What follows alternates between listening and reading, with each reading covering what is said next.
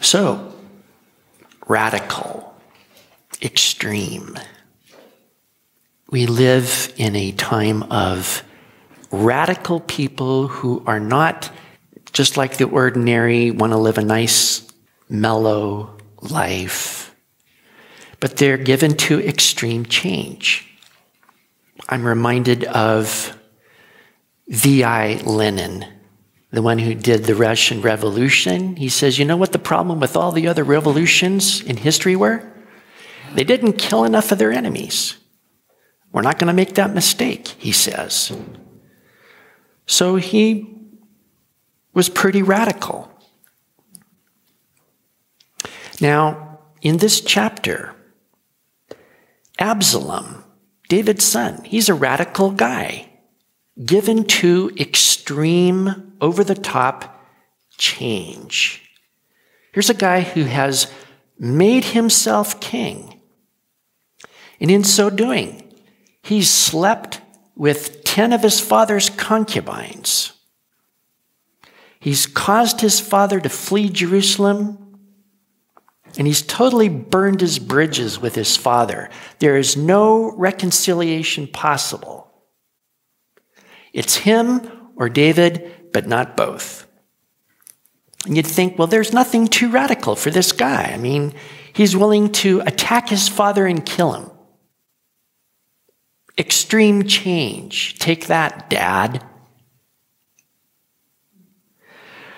But in one area, he turns out to be very conservative. And in that area,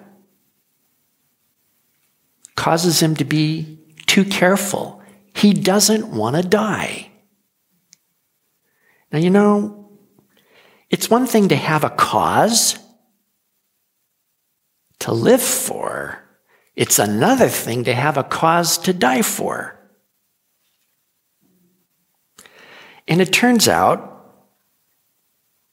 the fact that he doesn't want to die keeps him from making the moves that will ultimately end up with him owning the kingdom.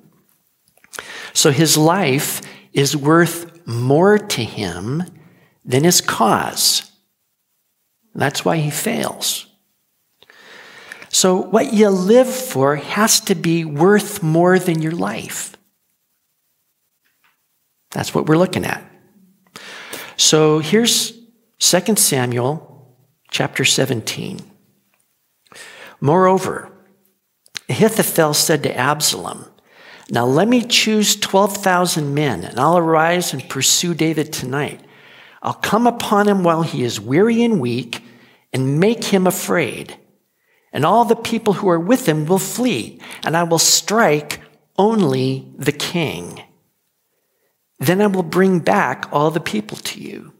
When all return except the man whom you seek, all the people will be at peace. And the saying pleased Absalom and all the elders of Israel. So here we are picking it up where Absalom has advanced on Jerusalem. David isn't prepared to defend or fight there at the capital, so he's fallen back fled. And uh, Absalom is taken over. He's, for now, he's the boss, but David is still out there. So what do we do next? And if you look at verse 23, just preceding chapter 17, it says, Now the advice of Ahithophel, which he gave in those days, was as if one had acquired at the oracle of God. So was all the advice of Ahithophel, both with David and with Absalom. So this guy has good advice. That's what you can see. It's like inquiring of God. It's like, God, what do I do now? And if Ahithophel says, do this, it's the right thing to do. So his counsel is let's do this takeover with as little disturbance as possible. Because you don't want things in chaos. You want to just go and then you're done. So go out right now, this second, with a hand picked team, 12,000 guys to be a, a strike team. And you pursue David, you grab him while he's weary from running, you make everybody else scatter, just knock him off, and you can bring everybody back in peace. When he's dead, the cause is dead, and there's nothing left to fight for. See? So Ahithophel brings everybody back just like a bride to the bridegroom. That's what's implied in the language here. And that's, you know, a, a, wedding is not a time of great upheaval, except if you're the bridegroom. That was a microscopic joke there. Thank you. Now, nice and peaceful, this sounds good to everybody. You got that? It pleased Absalom and all the elders. This is perfect advice, by the way. And it would have worked if Absalom had followed it. But against all reason, Absalom asks for a second opinion from the wrong guy. In verse 5, it says, Then Absalom said, Now call Hushai the Archite also, and let us hear what he says too. And when Hushai came to Absalom, Absalom spoke to him, saying, Ahithophel has spoken in this manner. Shall we do as he says? If not, speak up. So Hushai said to Absalom, the advice that Ahithophel has given is not good at this time. For, said Hushai, you know your father and his men that they're mighty men, that they're enraged in their minds like a bear robbed of her cubs in the field. And your father is a man of war, and he won't camp with the people. Surely by now he's hidden in some pit or some other place. It'll be when some of them are overthrown at the first that whoever hears it will say, There is a slaughter among the people who follow Absalom. And even he who is valiant, whose heart is like the heart of a lion, will melt completely. For all Israel knows that your father is a mighty man, and those who are with him are valiant men. Therefore, I advise that all Israel be fully gathered to you from Dan to Beersheba like the sand that is by the sea for multitude, and that you go to battle in person. So we will come upon him in some place where he may be found, and we will fall on him as the dew falls on the ground. And of him and all the men who are with him, there shall not be left so much as one. Moreover, if he is withdrawn into a city, then all Israel shall bring ropes to that city and will pull it into the river until there is not one small stone found there.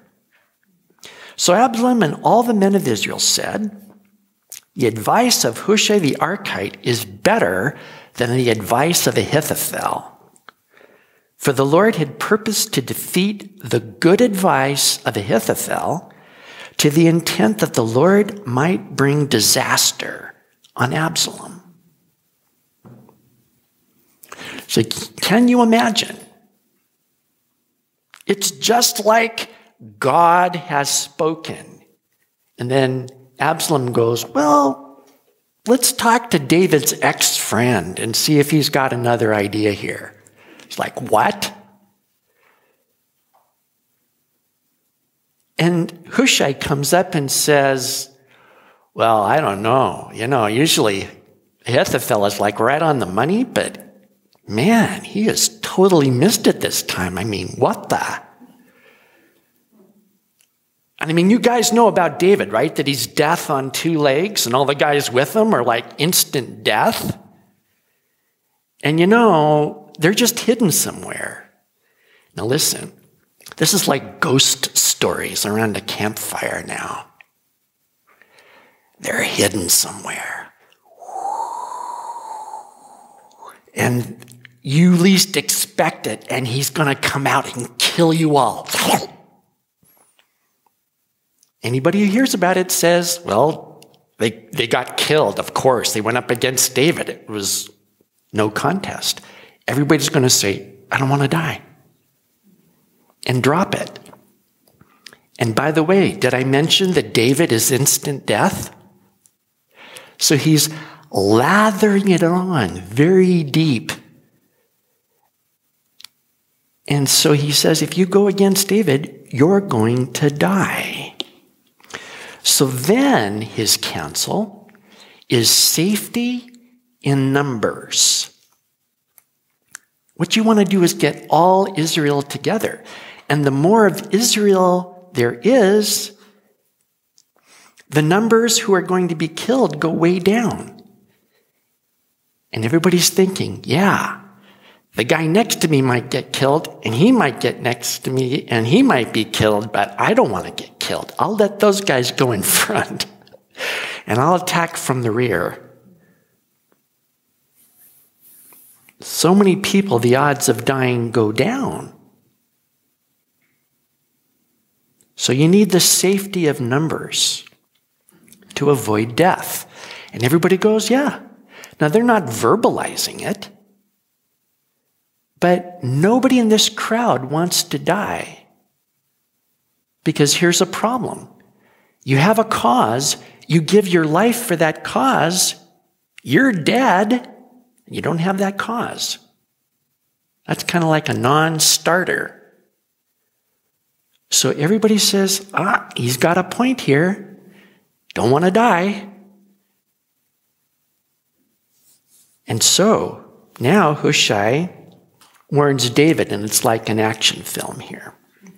In verse 15, then Hushai said to Zadok and Abiathar the priests, Thus and so Ahithophel advised Absalom and the elders of Israel, and thus and so I have advised. Now therefore, send quickly and tell David, saying, Do not spend this night in the plains of the wilderness, but speedily cross over, lest the king and all the people who are with him be swallowed up. Now Jonathan and Ahimaaz stayed at Enrogel, for they dared not be seen coming into the city. So a female servant would come and tell them, and they would go and tell King David. Nevertheless, a lad saw them and told Absalom. But both of them went away quickly and came to a man's house in Bahurim, who had a well in his court, and they went down into it. Then the woman took and spread a covering over the well's mouth and spread ground grain on it, and the thing was not known. And when Absalom's servants came to the woman at the house, they said, Where are Ahimaaz and Jonathan? So the woman said to them, They've gone over the water brook.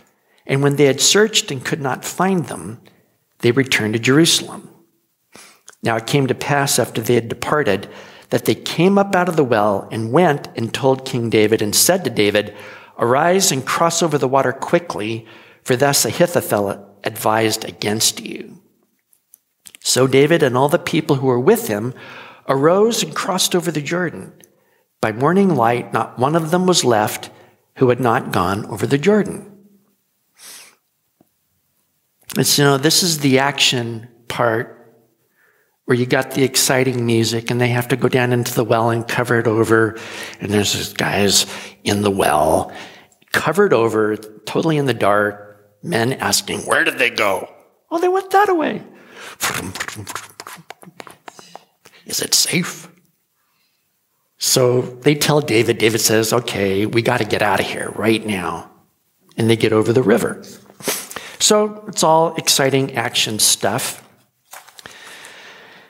But interesting what happens in verse 23. Ahithophel already knows it's over. Now, when Ahithophel saw that his advice was not followed, he saddled a donkey and arose and went home to his house to his city. Then he put his household in order and hanged himself and died. And he was buried in his father's tomb.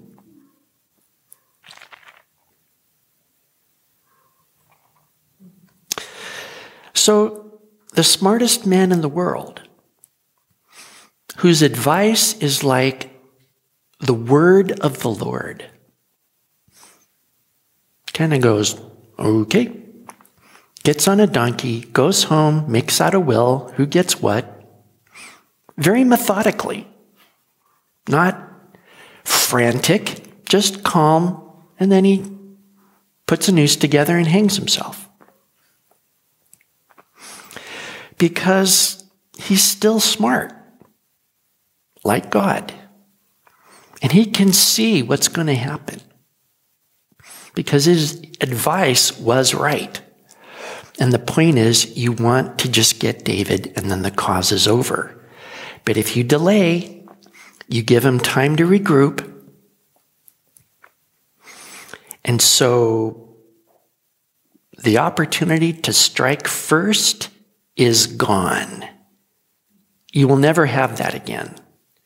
And having lost that, Absalom is no match for David. So Ahithophel risked his life to get what he wanted, and he lost. He wanted revenge on David. He wanted to kill him. And so he backed Absalom to get David. But Absalom is really the weak link in the plan because he should have just listened to Ahithophel. That's what he's there for. But instead, he goes and follows the advice of David's ex friend, who is still his friend. And Ahithophel did not plan on Absalom listening to somebody else. That was the wild card that he didn't see coming. Well, he knows it's over now. He has no future because it's only a matter of time before David wins and then he has to face David. And what's going to happen when he faces David? Say, oops, sorry, can I have my old job back? It's like, no, there's no more room for that. There's no reconciliation possible. You are a traitor. You have tried to kill me. So that's it. So he knows he's going to die. And the only question he's going to answer is die now or die later. So Ahithophel knows right now at this point it's over. This is not going to work. Absalom and his followers are going to find out later that this whole rebellion is just a bubble and it's going to go, and that's it. Gone. It can't last. Because this is a cause that nobody's willing to give their life for. They thought, you mean it's going to cost me my life? And then they start fixing out ways to save their lives. And in so doing, they have ensured they will lose their lives. Kind of a loser. The rest of this chapter is David going to Mahanaim, getting a commander for the army. It's a bunch of junk. You can read it at home. That's not really the point here. The point here is that every single cause that you could live for on this planet is flawed. There's a real problem. Because to achieve what you want, you have to give everything you've got. When you're a painter, an artist, you have to give it really 110%. I graduated from the University of Washington with a degree in painting, fine art. Beautiful. But you know, I already knew I wasn't going to make a living as an artist because the only profession that pays less than that is being a musician. And I was a musician too. Microsoft doesn't hire fine artists. If you're going to be an artist, you're going to be like Claude Monet who starved for most of his life until he got big at the very end when he had to tape paintbrushes to his arm because he had arthritis and keep painting. But it's like, you have to give it everything. Or else the guy who does give it everything is going to, is going to succeed and you won't because you won't do what it takes. That's true for everything. You have to give it everything. And if you don't, you won't make it. But here's the catch then you die. So Claude Monet paints these enormous paintings that are worth millions. But where's Claude now? Still seriously dead. And you can be a fabulous musician and be dead. And you can give all you can and be radical with your life, like V.I. Lenin. And where's he now? So think about everything you want to do with your life, everything you would give your life for, and work your hardest and succeed, and you come against this problem. Even if you achieve it, you can't keep it. Is it really that worth giving your life for? Isn't this a problem? Now, every cause to live for in the world is a dead end.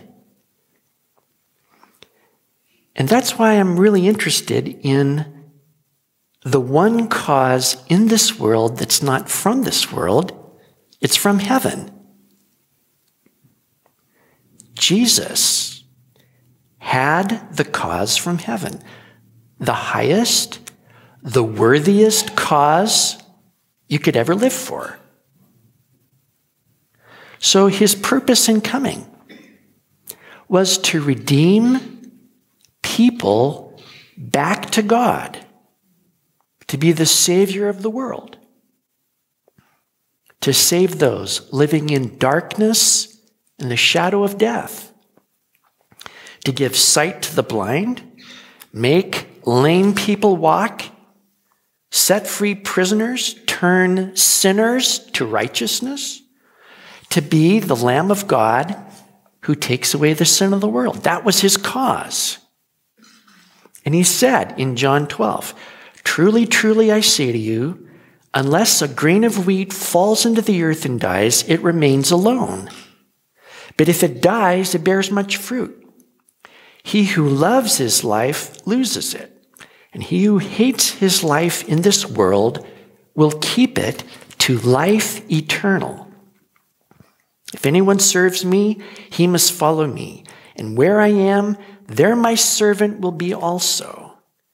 If anyone serves me, the Father will honor him. Now my soul has become troubled. And what shall I say? Father, save me from this hour? But for this purpose I came to this hour. Father, glorify your name.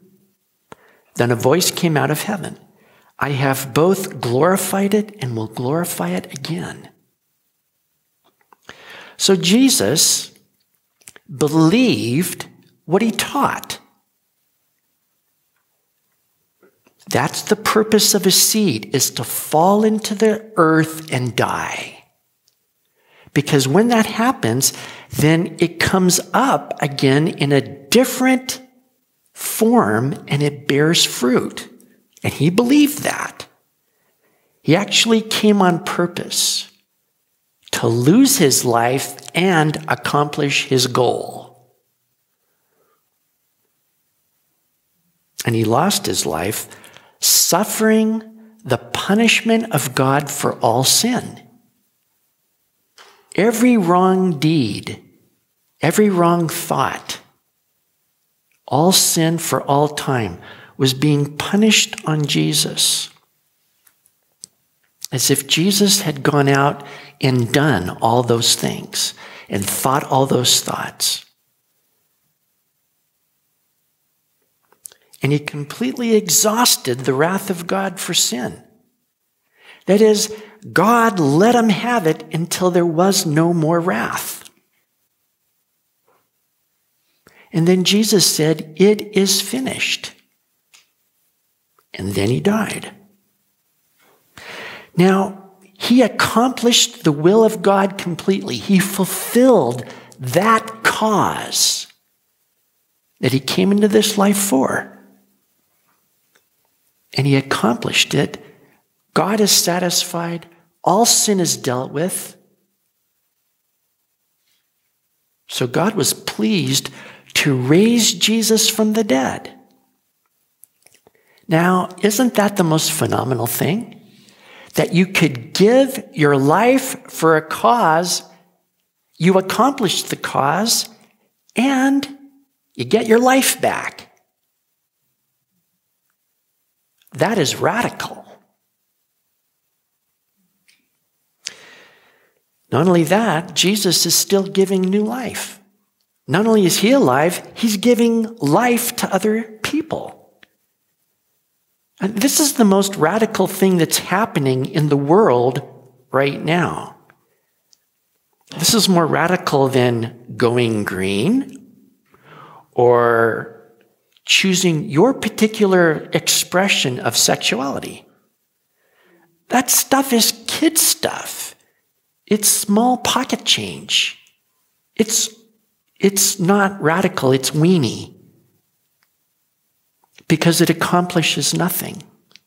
And everybody who's into climate change or a new government or new sexuality, they all die. That's all dead end stuff. It's stupid.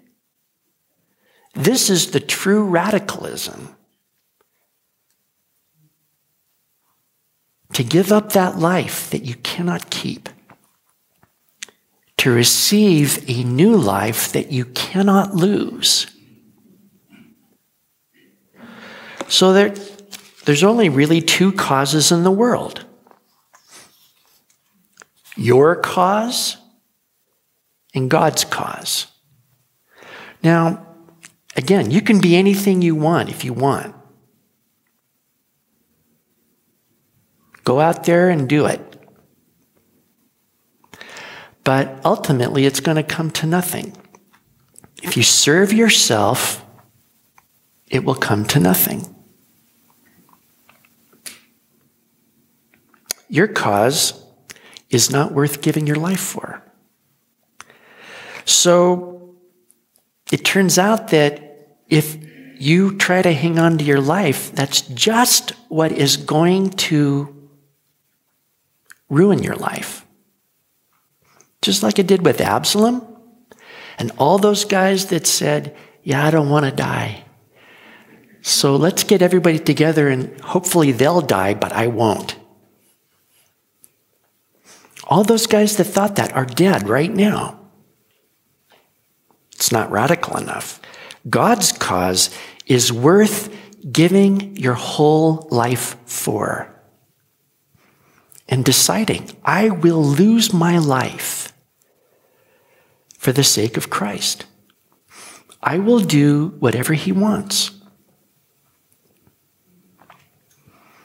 I will pray just like Jesus prayed, not my will, but yours be done. I will go where you send me. I will do what you want me to do. And God, God help me if I ever get my way. I do that occasionally. I've never enjoyed it. I think, man, I'm done. So much better to lose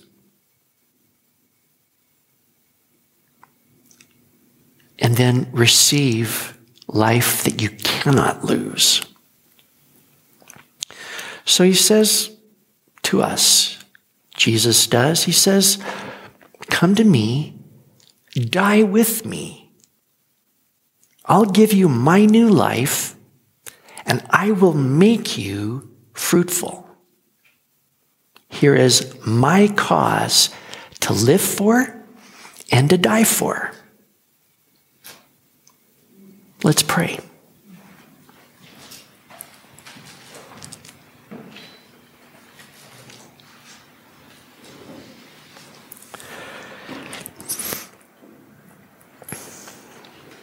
We hear stuff like this, Heavenly Father and we think, yeah, that's right. I want to do that. And I know that some of us are still afraid of losing our lives. What is God going to do to me if I give up my life? And the thought in the back of my mind is, He's going to ruin it. I really will die. But we thank you, Lord that your words are true. And all we lose are the things that keep us from ever being fruitful.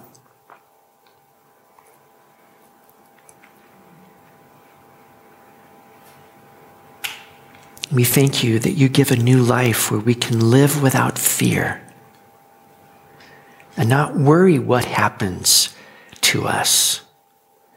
How am I going to live? What will I eat? What will I wear?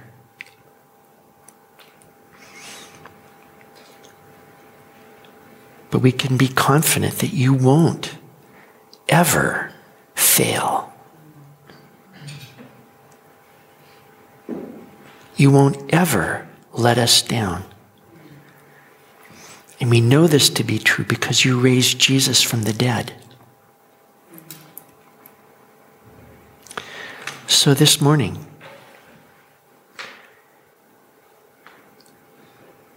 we want to trust you to help us to lose our lives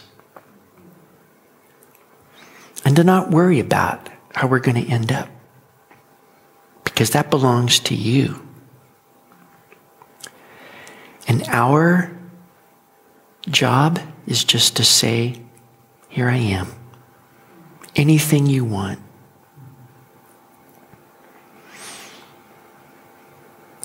And we pray together, Lord, that whatever you want, not my will, but yours be done. We thank you in Jesus' name. Amen.